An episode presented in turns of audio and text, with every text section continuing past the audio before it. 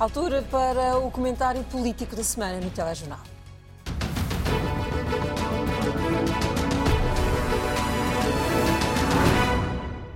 Com João Soares e com Miguel Poiás Maduro. Muito boa noite aos dois. João Soares, começo por si. Boa noite. Começou hoje oficialmente a campanha. Vimos pelas sondagens que vai ser uma luta renhida, mas há ali um número que é o número de indecisos que continua enorme. Após uma lista extensa de, de debates, o que é que esta campanha pode resolver para estas pessoas? Pois, esse número parece que aponta para próximo dos 20%, Sim. embora ligeiramente abaixo. abaixo. E são, sobretudo, indecisos que saem daquilo que foram eleitores nossos quando tivemos a maioria absoluta. E, portanto, isso obriga a uma reflexão muito séria. Eu, sinceramente, não tenho a convicção que os debates tenham jogado um papel importante nas alterações. As sondagens têm melhorado para o PSD, isso é indiscutível, mas não são, evidentemente, ainda conclusivas, além de que as sondagens têm o valor que, que se demonstrou justamente quando da, das últimas eleições legislativas. As campanhas eleitorais também pesam relativamente pouco. Eu já fiz dezenas de campanhas eleitorais e ali o professor Miguel também terá ter feito muitas. Quer dizer, as campanhas eleitorais, como aliás os comícios, como aliás os grandes eventos, contam quando se comete um erro grave ou quando há uma falha. Mas as coisas positivas eh, somam relativamente pouco. Eu não sou manicaísta ao ponto de dizer que a nossa campanha hoje arrancou muitíssimo bem, até arrancou em Matosinhos, que é um bastião de PS, mas também pelo que vi na televisão pareceu-me que o Dr. Montenegro esteve bem nos sítios onde esteve e não teve falta de gente e participação. Uh, quer dizer, não. Uh, vamos ver, vamos, eu acho que as pessoas estão, e, e, as pessoas com quem tenho falado, evidentemente na perspectiva de conquistar mais alguns votos para, para aquilo que eu defendo, estão ainda relativamente hesitantes, porque há aqui um, há aqui um descontentamento em relação ao funcionamento do sistema político, etc. E, e, e, esta melhoria que o PSD teve, talvez resulte, sinceramente, é o que penso, eh, de ter esvaziado de alguma medida a ameaça daquela sombra eh, do, do Chega, em alguma medida. Em alguma medida, aquilo está, está longe de estar esvaziado. E eles seguiram agora, finalmente, a campanha, a, a política que o Dr. Miguel Paiar, o professor Miguel Paiar Maduro sempre ouvia aqui defender, que é preciso dizer que com aquela gente nem pensar. E, evidentemente, para o Dr. Montenegro, para a direção do PSD atual, valem ouro os ataques do, do, do, do líder do, do, Chega. Quer dizer, todos os ataques do líder do Chega somam votos. Uh, agora, o que lhe vale é que não há memória, porque se as pessoas se lembrarem que aqui há poucos meses nos Açores estiveram de acordo e integraram o Chega e, e, e estiveram tanto tempo a hesitar e não se sabe ainda se, se não haverá hesitações pós de eleições. E esse é que é o problema de fundo.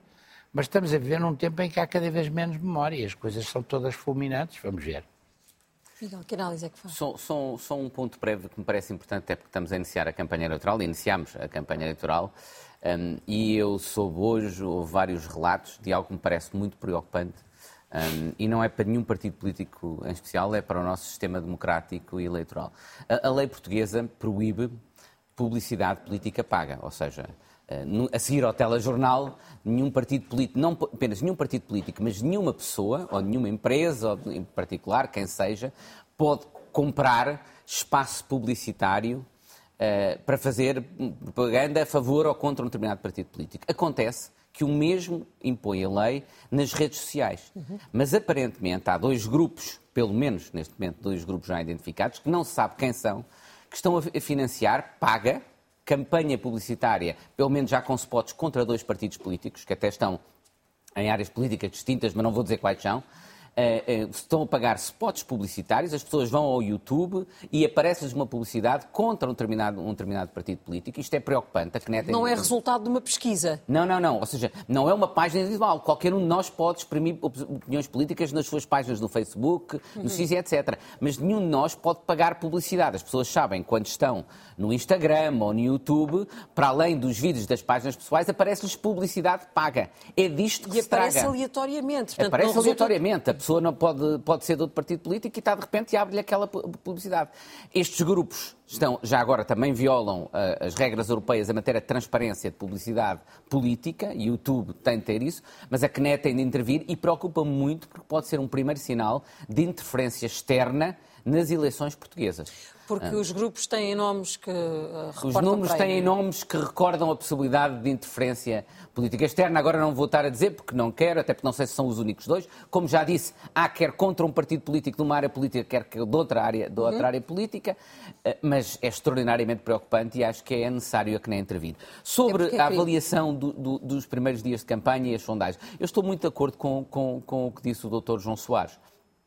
Em primeiro lugar, eh, parece-me que, que os debates não tiveram uma influência decisiva nem para um lado nem para o outro. Como, aliás, normalmente acontece com o, o, os debates. Isso está bastante estudado mesmo a nível internacional. Os debates acabam por não ser decisivos, exceto se, como disse o Dr. João Soares, eu também concordo, tivesse existido um erro clamoroso de um lado ou do outro que não existiu. Parece-me que alguns candidatos mais marginais podem um pouco ter beneficiado. Eu direi talvez se eu tivesse de fazer, talvez os dois Ruiz, quer Rui Rocha, de que não se tinha grande expectativa e foi bastante claro, e também porque tiveram a possibilidade de inovar mais nas propostas e foram bastante moderados e tranquilos, e também Rui Tavares, que talvez tenham sido aqueles dois que possam ter beneficiado mais uh, dos debates. Uh, quanto a, a, às sondagens, eu penso que elas consolidam uma vantagem da AD, mas está ainda dentro da margem de erro. É importante ter em conta que, dentro do intervalo, o intervalo mais baixo da AD equivale ao intervalo mais alto do Partido Socialista. Portanto, está tudo muito em aberto ainda. Eu acho que podemos ainda, desde vir a ter uma vitória do Partido Socialista, embora pareça menos provável nesta fase, até podermos ter, como eu também já sugeri, a hipótese de uma maioria com a AD e a Iniciativa Liberal no Parlamento. As duas destas, destas sondagens, isso resulta como, como possível, sendo que neste momento há uma vantagem na AD, naturalmente a mim me satisfaz, mas estamos muito longe de ter certezas. Eu pedi-vos uma resposta muito rápida só a esta pergunta. É Luís Montenegro obrigado a dizer o que fará no dia 11 se perder as eleições? Bem, ele Ou já, tem o direito de ele já Ele já disse duas coisas que eu acho que é o, aquilo a que, a que ele pode estar obrigado, que é, já, já disse, não faz uma coligação com o Chega se ganhar e não governa se uh, uh, perder as eleições. Acho que é bastante claro a esse respeito. Acho que é legítimo que, relativamente ao resto, uh, uh, ele mantenha uh, a abertura para ver quais são os resultados de, de, das eleições. João.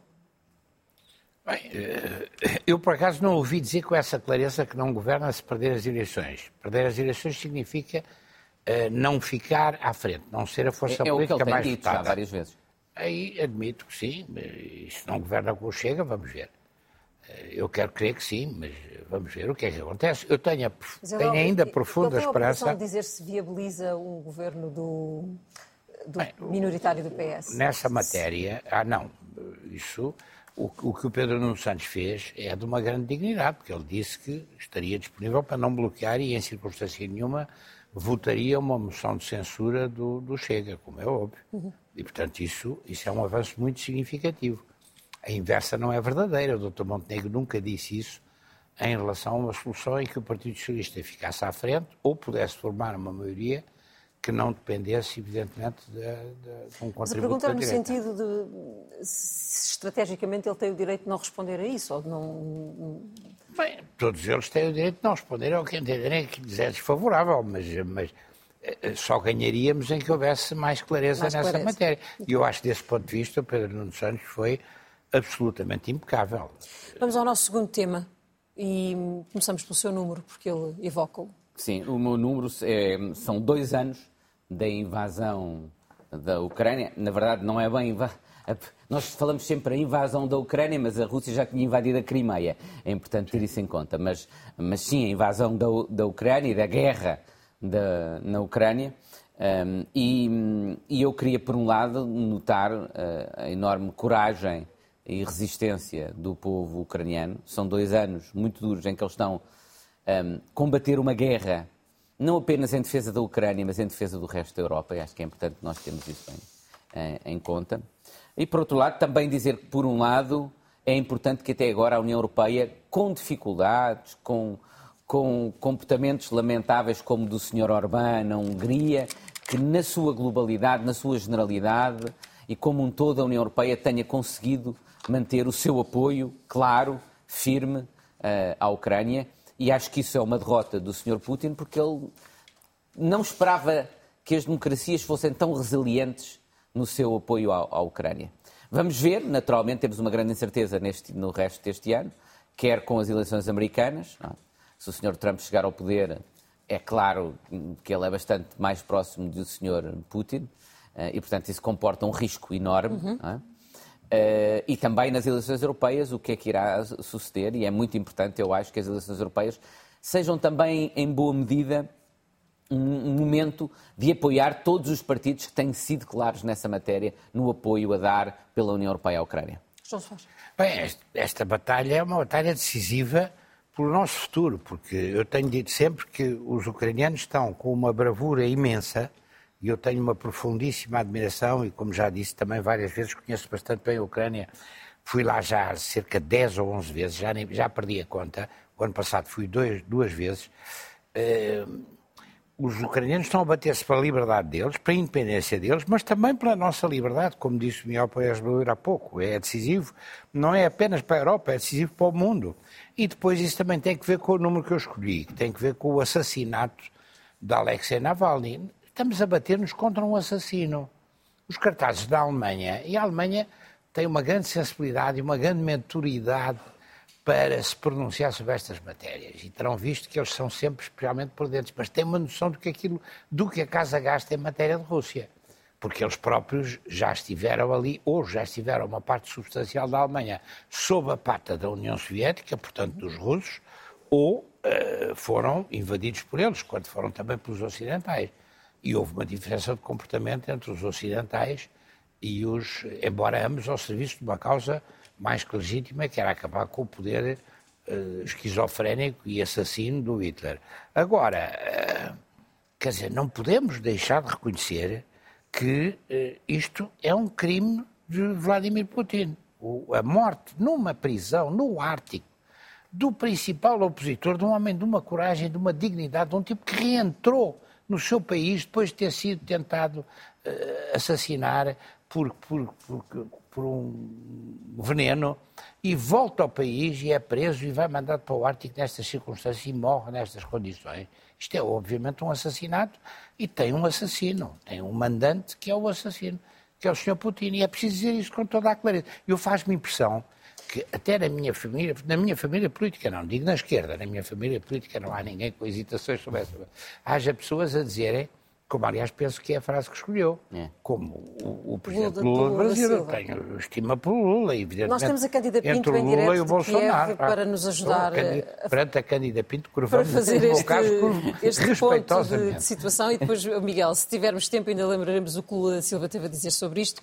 Cândida Pinto, muito boa noite. Estamos aqui a falar sobre o balanço possível destes dois anos e os receios daqui para a frente e um, pedia-te que tentasses, de certa forma, enquadrar as dúvidas que o, um, uh, que o Miguel Poiás Maduro levantou aqui sobre o empenho do Ocidente no apoio ao, ao, ao lado ucraniano, porque a expectativa da Ucrânia uh, passa muito por aí, por este, por este apoio. Boa noite. Eh, sim, sem dúvida, eh, os ucranianos estão numa luta por uma identidade, por manter a sua identidade como país e como povo e por uma opção que foi o Ocidente, voltarem-se para o Ocidente, procurarem o caminho da União Europeia. Portanto, querem sempre acreditar que esses parceiros que têm estado a apoiar a Ucrânia desde o início da invasão russa de larga escala se mantenham, embora nesta altura essa questão dos Estados Unidos Unidos e da dúvida se eh, a Câmara dos Representantes irá ou não eh, aprovar eh, essa ajuda significativa, é um bocadinho o elefante na sala aqui uh, em Kiev, sobretudo ontem que houve essa, essas cerimónias uh, sobre os dois anos uh, da invasão russa de larga escala e de facto os Estados Unidos foram ignorados, foram, foram colocados na lateral em relação a tudo aquilo que, que, se passou aqui no, no, dia de ontem e também no dia de hoje. Se bem que Zelensky, hoje, numa conferência de imprensa que deu à imprensa internacional que está aqui em Kiev, falou sobre isso e manteve a esperança de que os Estados Unidos reconsiderem que a Câmara dos Representantes acabe por aprovar essa ajuda para, aqui para a Ucrânia, os 60 mil milhões, uma vez que não se trata apenas de ajudar a Ucrânia, trata-se de ajudar o mundo democrático e livre, elegendo Zelensky, os Estados Unidos, como a liderança das democracias ocidentais. Nesta altura, o momento aqui é de desgaste muito elevado. As pessoas já começam a olhar não só para estes dois anos de guerra, mas começam a falar muito de 2014, da altura de há 10 anos atrás, quando de facto a Crimeia foi invadida, quando começaram, eh, enfim, os problemas no Donbass, eh, e um pouco quase como se estivessem a projetar eh, um conflito que pode durar mais 10 anos. Ora, nas palavras do presidente Zelensky, hoje ele referiu que março e abril serão certamente meses extremamente difíceis aqui para a Ucrânia, mas tem alguma esperança de receber apoios, entretanto, nomeadamente por parte da Dinamarca. Ele tem sublinhado essa disponibilidade que a Dinamarca tem colocado em enviar a sua artilharia e a enviar também 19 F-16 agora no segundo trimestre deste ano. Portanto, na linha da frente a situação é muito difícil, Uh, há muito pouco reposição de munições, portanto, uh, as linhas ucranianas estão apenas em defesa. Zelensky hoje disse que a proporção entre efetivos uh, russos e ucranianos é de uh, sete russos para um ucraniano, mas que, apesar disso, uh, tem como objetivo mais salvar vidas do que conquistar terreno, pequenas aldeias, enfim, das áreas que estão nesta altura ocupadas pela Rússia e que estão muito destruídas. Portanto, há essa equação difícil e percebe-se que não está, estão no impasse. Acompanhaste hoje a conferência de imprensa de Zelensky e ao fim de dois anos ele quebrou uma coisa que era uma espécie de tabu. Nunca houve números oficiais de baixas por parte uh, das tropas ucranianas. Por que é que achas que Zelensky escolheu o dia de hoje para revelar esse número? Que importância tem este número? Bom, eh, é um número, é a primeira vez que as autoridades ucranianas avançam com o número de 31 mil mortos soldados Uh, neste, ao longo destes dois anos uh, de combates, uh, mas é um número que poderá estar aquém da realidade, uma vez que ele também disse, nessa mesma conferência de imprensa, que não revelava o número de desaparecidos nem de feridos. Portanto, esses desaparecidos podem ser dezenas de milhares de soldados que já não estão vivos. Por outro lado, também falou em 180 mil mortos do lado russo, portanto, uma proporção muitíssimo elevada em relação ao número que apresentou de ucranianos. Uh, Parece-me que, de facto, Zelensky quis, ao avançar com este número, uh, dar algo palpável ao Ocidente e chamar de novo o foco da atenção para o que se está a passar aqui, uh, numa altura, diria, de algum desespero eh, perante eh, a situação que se está a viver,